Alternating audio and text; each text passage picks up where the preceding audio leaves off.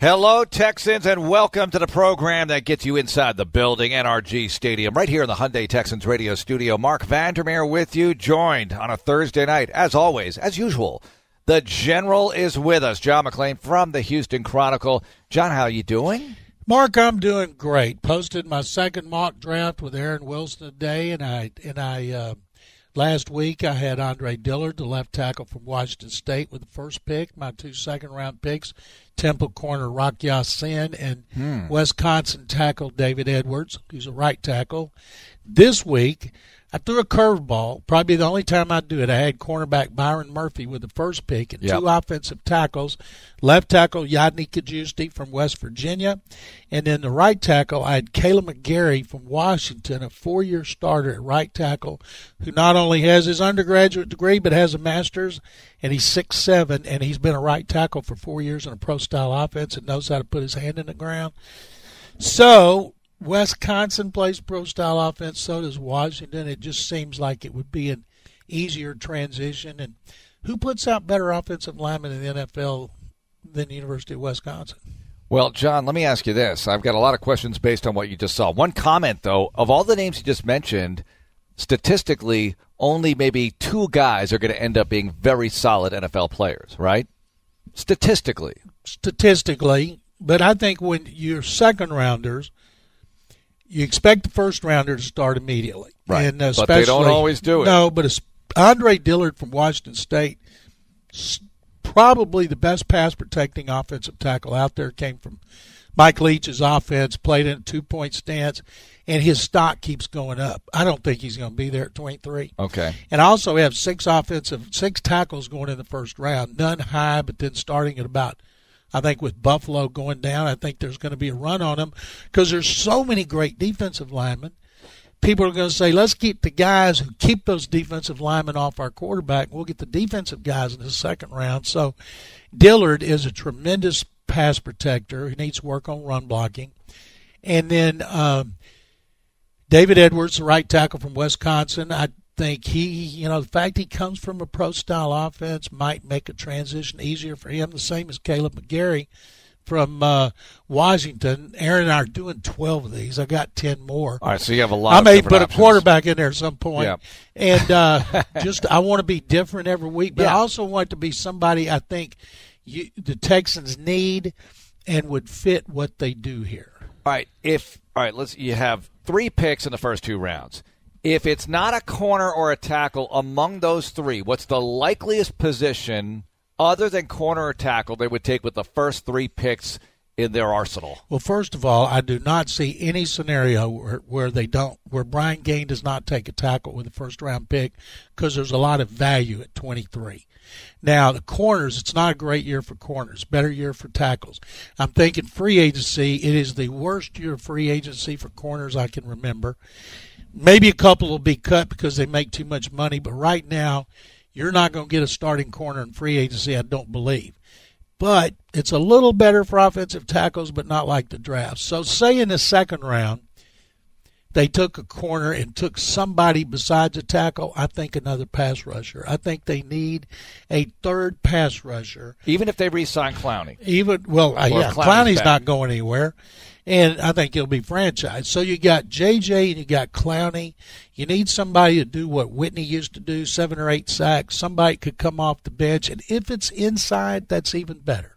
All right, so pass rusher. I see pass rusher at some point in the draft. And by the way, along those lines, I think we're all curious to see what Duke Ejiofor could do in year two. They like Duke. Duke flashed, and you know how it is. Those guys make their biggest improvement usually between the first and second season, and that's why I'm eager to see so many of these talented rookies last year what they're going to do. Like I believe Martinas Rankin will start at left guard. Okay, he's being moved inside, coming out of college, everybody talked about him as an inside player, and I think y'all start him outside because you needed tackles. But he's going to be ticketed inside, and I could see him starting, and then probably Zach Fulton back at the right, and then two new offensive tackles. And but okay, let me ask you that: yeah, if it's not a pass rusher, and I think they need a third one, especially inside, what would you? What do you think it could be? All right. Um, the upset pick early on would be either a wide receiver or a running back. Those would be upsets. In Aaron Wilson's first mock draft, he had Devin Singletary from Florida Atlantic in the second round.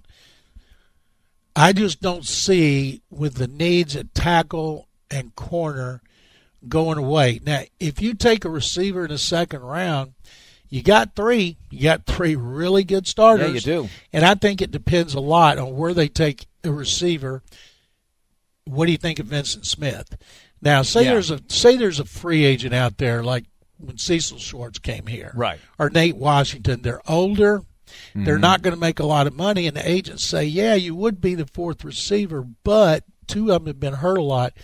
We put a lot of bonuses in there based on your playing Yeah, time, your play. catches, yards. You got a chance to make money if you go to Houston. And if you draft a guy in the second round, he's got to contribute. And you don't go in thinking, okay, Fuller and QT are going to get hurt. You go in thinking, okay, they're they're going to stay healthy now. So that fourth guy better be somebody you know can contribute. Mm-hmm. And I really like Jordan Thomas and Jordan Akins. I like the tight ends. I don't see them ever putting four wideouts in there when you got tight ends who can catch like the Texans have. John, why do so many of these national draft pundits highlight a Texans need as tight end? Tight end is up there in the top three with some of these guys. Because they don't know what they're doing. I, I would think so because they drafted two last year and they look pretty good. I thought if Jordan Thomas's four touchdown catches, every one of them was a good catch. Yeah. You called them. It wasn't like they were all perfect passes. He had people on him. He had to stretch a little bit. Yeah, and with his body type, when the ball's in the air, you're like, oh, there's no way he's catching. Oh, yes, he did. Touchdown. And he's got great hands. And what Owen Daniels had five touchdown catches as a rookie, and Jordan Thomas was one Four. short of that mark. So uh, still a great year for him, considering the ball wasn't exactly flying in his direction every time. So I like that. I want to see what Akins does. Ryan Griffin is still a part of this team. Let's go. If you ask me what position would the Texans not draft, I would say tight end. Yeah. That'd be at the top of my list. Yeah. And as far as a running back, Lamar Miller's going to the last year of his contract. I keep peop hear people talking about his cap figure. Right now, Texans got like seventy-eight million. They're not Yeah. cutting guys because of the cap figure. They didn't cut Demaryius Thomas for the cap money. They cut him because he's not going to play anytime soon. If he had not been hurt, they'd been negotiating a lesser contract. And we wouldn't be having the wide receiver coverage. Of course, and and so um, I and then it, a lot of it depends on D'Onta Foreman. Is he serious about football? Is he going to be in shape? Is he going to be over here? Like I saw Jonathan Joseph working out. Jonathan Joseph's working out like crazy. Most of the players are. They're not. I not. just saw him. They're not round going around the Yeah. country and traveling and eating. They're getting ready. They're hungry after Mm-hmm. what happened last year. D'Onta Foreman needs to do that. Now, if we see them draft a running back in the say second or third round, then to me that tells me uh, there's a good chance D'Onta Foreman's not going to make the team. Well, I think they would want him to at least try. Well, of the course they'd want But- him to. but- and it's kind of like the cornerback thing. It's like, well, if you bring everybody back, you got some names, you got some possibilities. Competition. Uh, You you get competition and you get insurance. The wide receiver situation as well.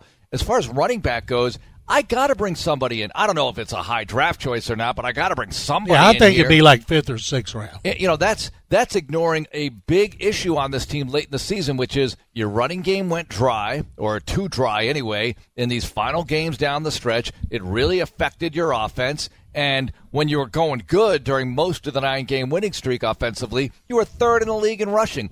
What were they in rushing during the six games that Watson started in 2017? Uh, uh, this Third. year, during the winning streak, it was like 143, in the, the last six games of the winning streak, 170. And then when the Colts came in here, they did something that showed everybody what to do, and the running game dropped off the face of the earth. And Watson was the leading rusher for the last five games, That's not how you want to counting the playoff game, and that is not good. And I know it's not all about running back; it's about line and everything. But you still need more talent back there. Not that Lamar Miller's no good; he's good, but you have to have more. In addition, that's how these teams are rolling these days. They, the Texans have to get the offensive line fixed. They have to get faster at corner to keep up with the T.Y. Hiltons of the world. And uh, I can't wait to see how free agency plays out. I am amazed, Mark. at all these national media types that have Clowney being Clowney's going to be the hottest guy out there, and I'm like, uh, he's not going to be available. Do the Texans have stupid written across their forehead where they're just going to say, okay, thank you, nice knowing you, you're you're unrestricted, So you franchise him, in your opinion, and you continue to try to negotiate a contract. or you can trade him. Now you don't have to trade him for the two ones or whatever. You could trade him for whatever you want. Well, they would get point. two ones for a guy that's never had ten sacks. That's why They- he no, would get the won't. big bucks, is because he's not a consistent double But I go way back to like rusher. Peerless Price with Buffalo when they franchised him, and yes, you could have gotten two number ones for him, but nobody was willing to give that up. So Atlanta gave up a one. They made that agreement. He went to the Falcons. Actually, ended up back with the Bills later and caught a game winner against the Texans here in this building. Stop me now! But I remember that particular situation. So you never know what the deal. Well, that was Peerless be. Price. Yeah, In I this case, if the Texans traded Jadeveon Clowney and you didn't get a disruptive front seven defensive player in return, it would be disastrous. And the reason is this you can't take draft choices. You're playing a much tougher schedule. You got all these great quarterbacks. You can't take out the second most disruptive player on the defense Right. for draft picks who you don't know are going to help right away or not. This is the toughest schedule. You need to add talent, and that's why Clowney's not going anywhere because Jadeveon is a great run player. He is a good pass rusher, but he moves around. He's figured out what Romeo Crennel wants. And most important about him is teams have to game plan for him and Watt. You take him out of this defense, there's only one guy you got a game plan for with all these great quarterbacks going to be on the schedule next year.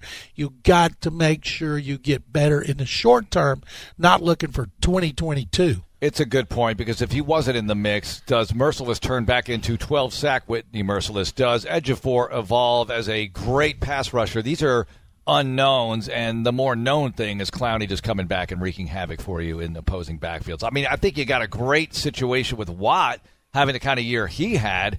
And not that you can count on that every year, but it's so encouraging with him having a healthy offseason, getting ready for 2019 this could be really great with this defense. Got to get the back end short up. I, I still have nightmares about Philadelphia and the inability to stop them. Stop at one drive. Yeah. Texans have a home a bye and a divisional game at home. Philadelphia doesn't even get in the playoffs. Therefore, who did Philadelphia beat? Chicago. Chicago would have played Oh, Minnesota. the universe changes. It would have changed everything. about the- Just that one drive. the Bears beating Minnesota got them the date Should have let. Eagles. Should have lost that game. So Minnesota comes to Soldier Field. I would have played, you know, I would have said, you know, Mike Tomczak, can you come back and play quarterback for us for this one game?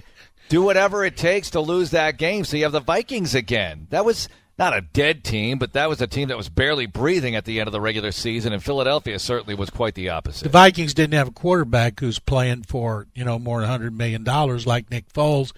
What do you think about Foles going to Jacksonville? Uh, I if I'm them, I'm wondering if that's enough. If, if all right, so as a Texans guy, I look at that and I say, I'll live with that, right? As a Jaguar fan, which I am not, and if I could just put myself in those shoes for a moment in Jaguar print slippers, I might say, "Ooh, can't we do any better than that?"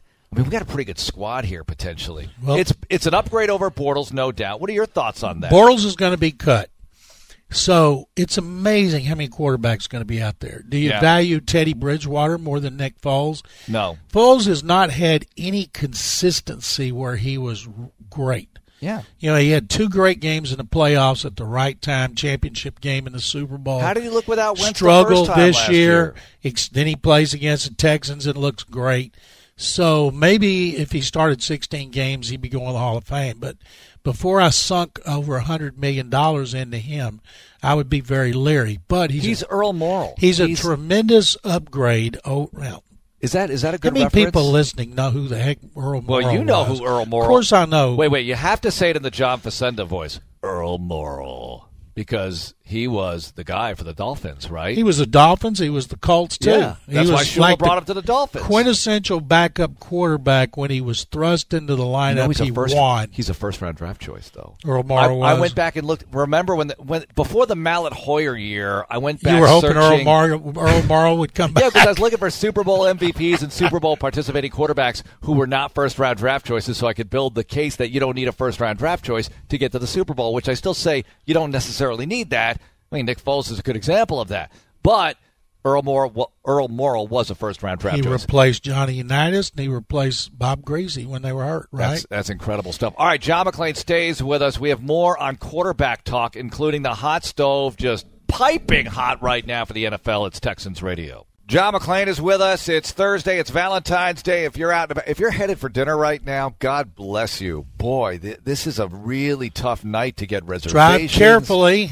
Yes, certainly drive carefully and uh, take care of your loved one. Okay, let me ask you something we were talking about in the last segment. Yeah. Would you rather see Jacksonville have Nick Foles or Kyler Murray? Kyler Murray. Give me the growing pains. I I mean, he might turn out to be great, though. So Nick Foles might be the better pick here as far as what the Texans need from the Jaguars.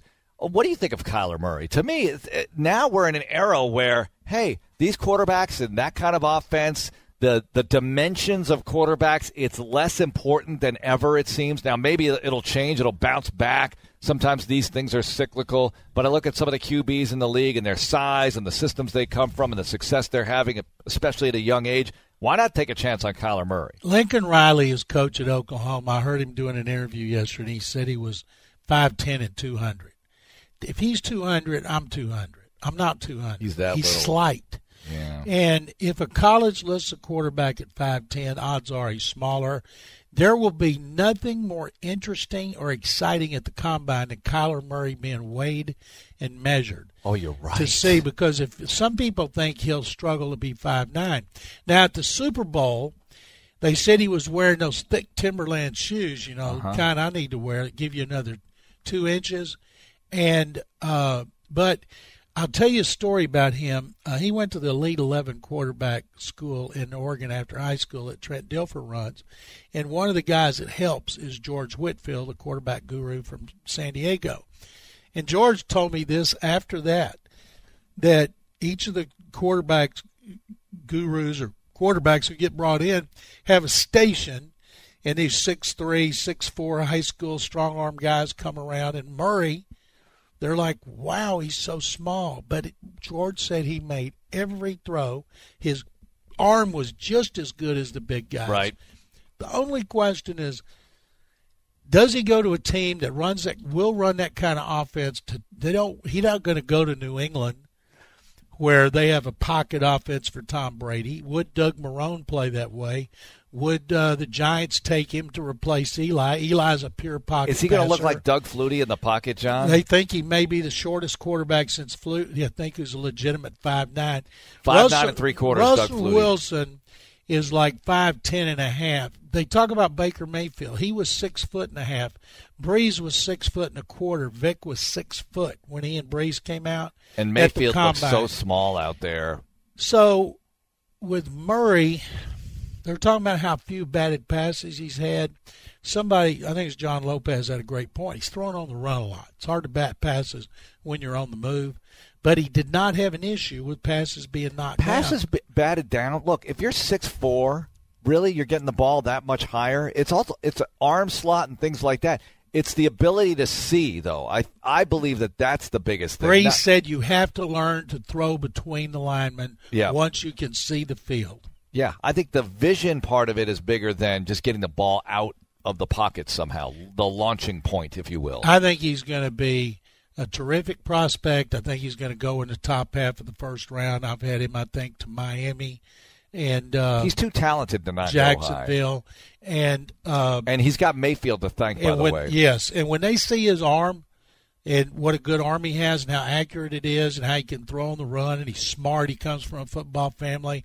People are going to fall in love for him. Is he making the right decision though? If you were in his family, would you advise him to play baseball or football? if you go baseball and he got what four million, and then he might be in the minor leagues three or four years. Then you get to the big leagues, you got four years to arbitration, six years to free agency. That's nine or ten years. In the NFL, because he's Kyler Murray and he gets all this attention, he's going to have endorsements out the wazoo to start off. Yeah. Everybody's going to want him. Somebody's going to have to play him soon. His contract is going to be set. It's going to be for a lot of millions of dollars. Yeah. He's going to make so much more in his first three or four years in the NFL than he'll ever make in baseball And you don't have that period. you don't have to toil in the minors and deal with all of Ride buses and all that. I think the minors are better than ever as far as the amenities, but they're still not good. there's still So, a bus. Yeah, it's, it's Now he still a bus. take it's a, nice charter. bus. And uh, the thing about Kyler Murray, when he played baseball at OU, he didn't hit 300. Don't you need a college at least Oh, be hitting Uh, 300? really, I did not know that. That's Yeah. that's troubling to me. And Lincoln Riley, if you don't hit 300 in college, Lincoln Riley was talking about how effortlessly he went back and forth. That doesn't happen in the NFL. It's not Deion Sanders playing corner and outfield. This is a quarterback in the NFL who has to spend every waking hour learning defenses. So we drove by Westbury Christian the other day, my son and I, after a baseball game he had at St. Thomas More, and I was talking about Charlie Ward because you know Ward's history coaching there, and I said, I said Charlie. He said, "Who's Charlie Ward?" You know, he didn't know. He's thirteen. Of course not. So I told him about Charlie Ward. He won the Heisman Trophy as a quarterback at Florida State, played on the Florida State hoops team, and played in the NBA really well. And you know, not a Hall of Famer, but he made a nice living in the NBA. And he said, "Wow, what a choice to make: NFL versus NBA." I, I, I said, "There's no choice." Yeah, you take NBA You immediately because you play and you make money Yeah, immediately. you're right there with a guaranteed contract day one, and you know you can hang around for a while. I mean, I look at guys like James Jones. I don't even know if he's still in the league, but he hung around for a while. he long is on time. NFL Network. James, well, that's a different James Jones, but James not Jones, receiver. James Jones, the uh, University of Miami basketball player who Oh, hung around okay. with LeBron for a while and got a few extra years out of it, even going to Cleveland. I mean, he's got you know five points per game, but if you can shoot the three every once in a while as a role player, boom, you know, Why you're you- making a good living. Why do you think failed baseball players like Brandon Weeden and Jordan Akins come to football, but you don't see football players going to baseball? I think I think baseball is that hard as far as just the technical round bat, round Hitting ball, curveball. and, and pitching, the mechanics of that. You know, it's funny uh, that you mention it because as a youth sport, first of all, I'm on record. I don't like it. Okay, now if my kid were unbelievably great, I might feel differently if he was a pitcher and a catcher. But to me, the pitcher and the catcher are doing 90 percent of the work. Everybody else is standing around. Is this even exercise? You know, I know practice is, but I don't. I like. I don't enjoy going to the game as far as seeing my kid play a sport. He's standing out in the outfield. I'm like. Hey, son, you know, basketball, everybody's moving. Even if you're not scoring, you're moving, you're contributing to the cause. I like that part of it. Soccer, even, and I don't like watching that, but give me basketball every day. Football, terrific. What a Vander kid! You're watching him and he's good, and you're thinking minimum salary two and a half million. Then I'm all in, John.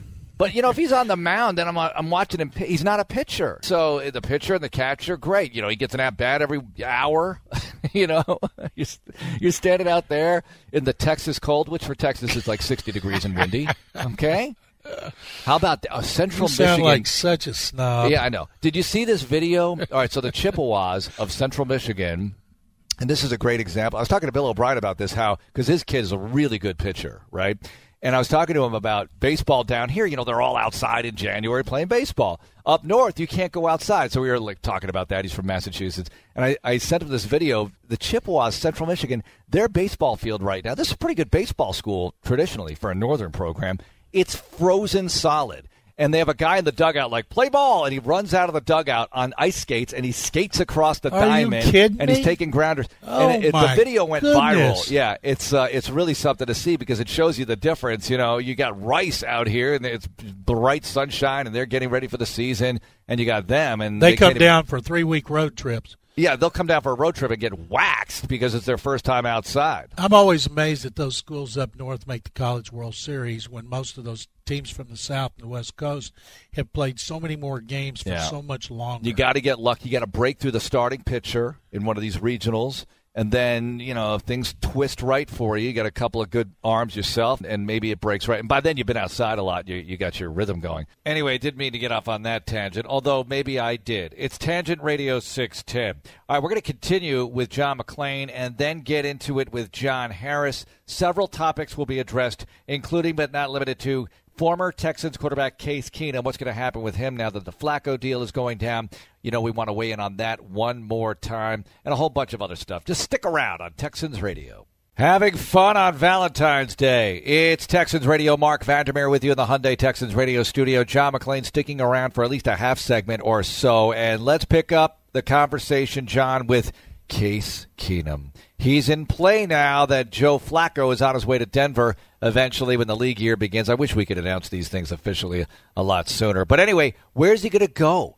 Is he definitely going to be a backup? Or will he go someplace where he has a snowball's chance to start, like maybe Arizona if they don't like Josh Rosen, or Buffalo if Josh Allen falls on his face? What is the deal with Case? First of all, I'm listening on the NFL Network, all of them going about what a great deal that was, and I'm thinking, now wait a minute. Flacco's had four bad to mediocre years. His rating has been under the NFL average four years in a row. He's been hurt every year as well. And why is this a good deal? Because John Elway made it when John Elway struggled getting quarterbacks to Denver uh, ever since Gary Kubiak left, and. So I don't know. Case, I feel bad for him, but he finally made some money. Of course, we would all love to see Case be the backup here. But anybody coming to the Texans has to be like Brandon Weeden. They know their lot in life. They're not going to play barring injury. They have to be like a coach on the sideline, which Brandon is and which Case could be. I don't know about Weeden, but Case is going to be a coach like his daddy when his career's over. And everybody should want to have Case Keenum. But I'm like you. I don't see Case going somewhere and they say, look, the only time you're playing is an injury. And because there's a lot of situations that are kind of iffy. Well, one of the iffies is Denver. There's no guarantee when Flacco's been hurt for four years that he's going to stay healthy 16 games. If I'm John Elway and I can afford it, I keep Case around, uh, backing mm. up Flacco. Otherwise, you got to go get another quarterback because I just don't understand why everybody thinks it's such a good deal. Well, they had to do something, right? They couldn't stand pat. Flacco was better than Case in 2012. Is he better than him now? What do you think happened there, John? Because Flacco was a great story for a while. He made the playoffs each of the first five seasons in the league. Harbaugh along with him because Harbaugh came in the same year as Flacco. In the fifth year, they win the Super Bowl together. And after that, obviously, once you win a Super Bowl, you have nowhere to go but down unless you're the Patriots and you stay there every year pretty much.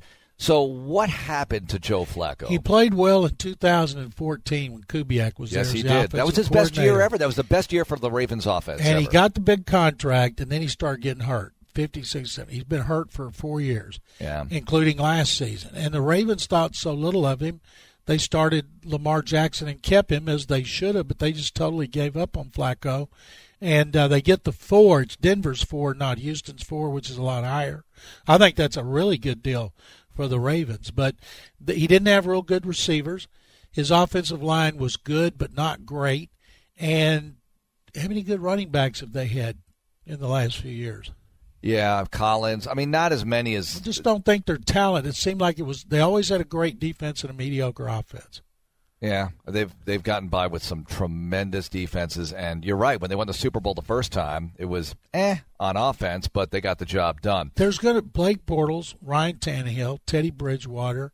There's going to be a lot of quarterbacks out there. Two of them, Tannehill and Bortles, have started a lot, and at times had had some games. But and in Bridgewater, to me, based on what he's flashed and the fact that he's healthy, I would be more likely to invest in him instead of uh, an also ran. All right, quick hits here. Pat Mahomes, is it fair that he doesn't get to play basketball? Yes, of course. I would put for a great quarterback, I, or all kind of players, I would have a long list of things they could not do all other right. than work out. And that's one of them.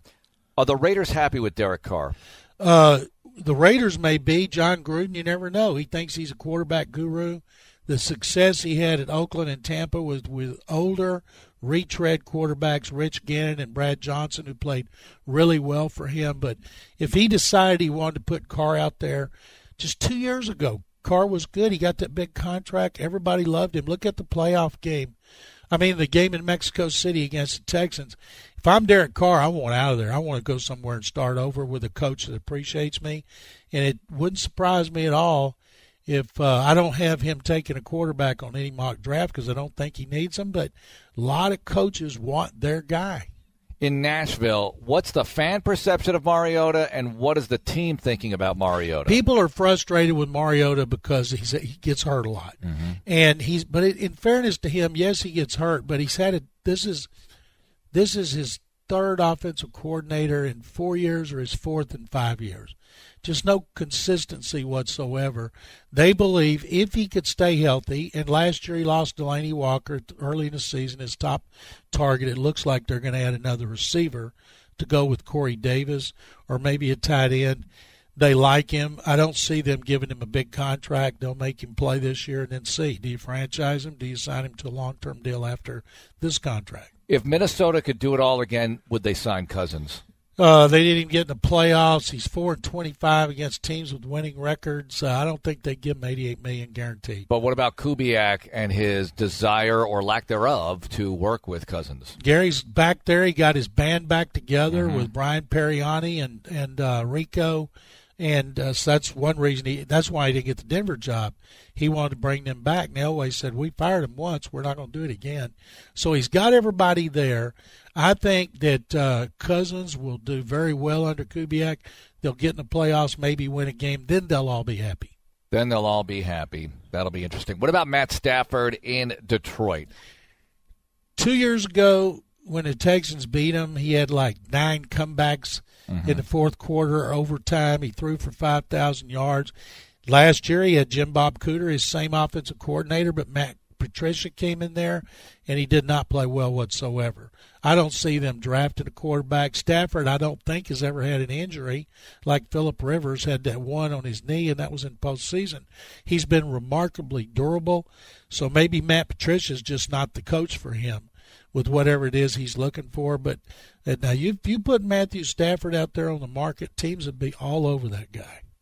Do you think a, a backup quarterback of, say, somebody with the style of Lamar Jackson should be somebody of the style of Lamar Jackson or somebody else? Because I look at Carolina with Cam Newton, who does, uh, you know, saying rely on running is a little too strong, but he, he makes a lot of plays with his legs. But they had Derek Anderson for a long time, and he really did a good job for them. I asked Bill O'Brien one time when he had Watson as a rookie, and Tom Savage, and we all thought Savage would be the starter. He said, I said, Do you have to change what you're doing? He said, No, we have all of that.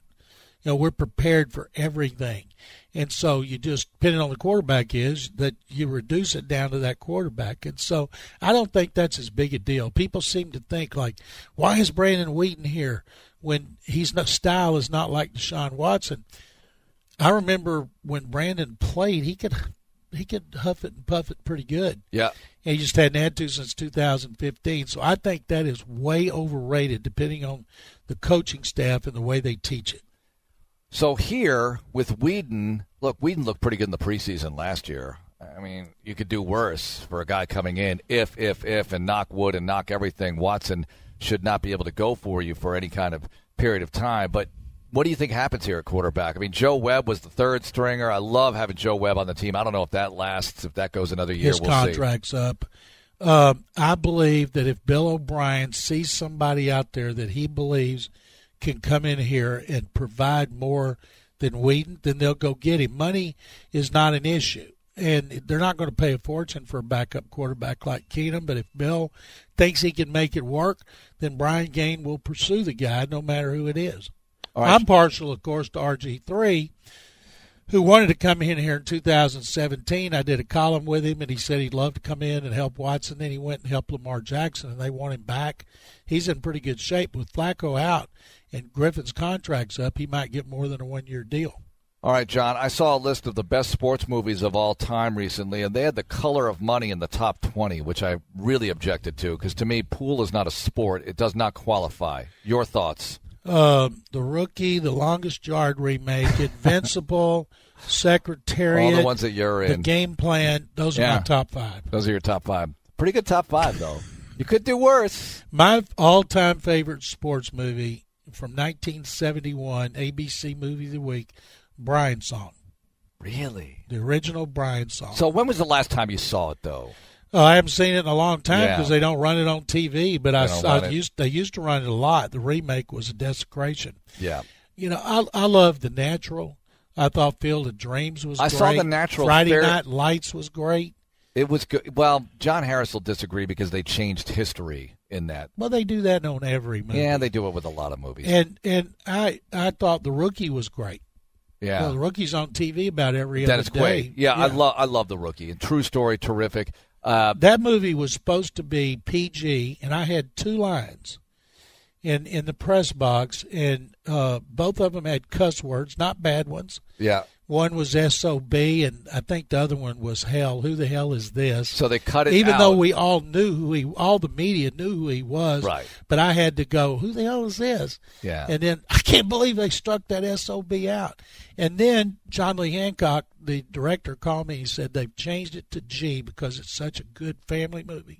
And that's who they're looking for, fathers Mm-hmm. and sons. Because he said this isn't a baseball movie. This is about a relationship with a dad and his son, and the role baseball plays in it. I didn't like the the whole storyline with his father. They went, so they go But to with the with G. the rookie's father. So yeah, w- yeah, I, I, like the father and the son. But, eh. So they go to G, and my lines were gone.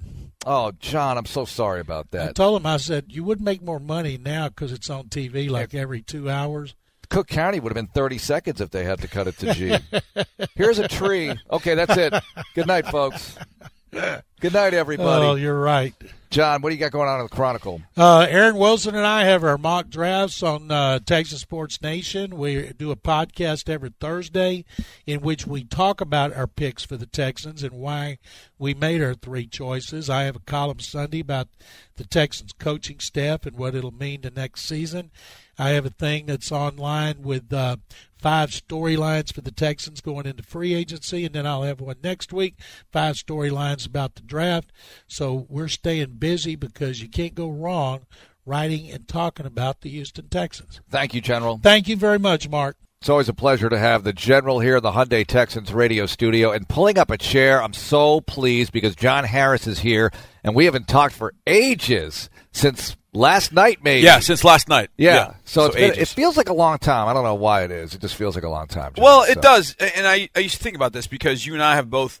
We've had co-hosts over the years. Yeah. and you're with that person every you know every single day, and you and I do a lot of Texans radio together, but we don't always. But we do a lot of part, too. yeah, we do a lot of part too, so it's a, so it's a little different. So getting back together is, you know, it's like whoa, it's been a little while because it's not every single day. Like during the season, Mm.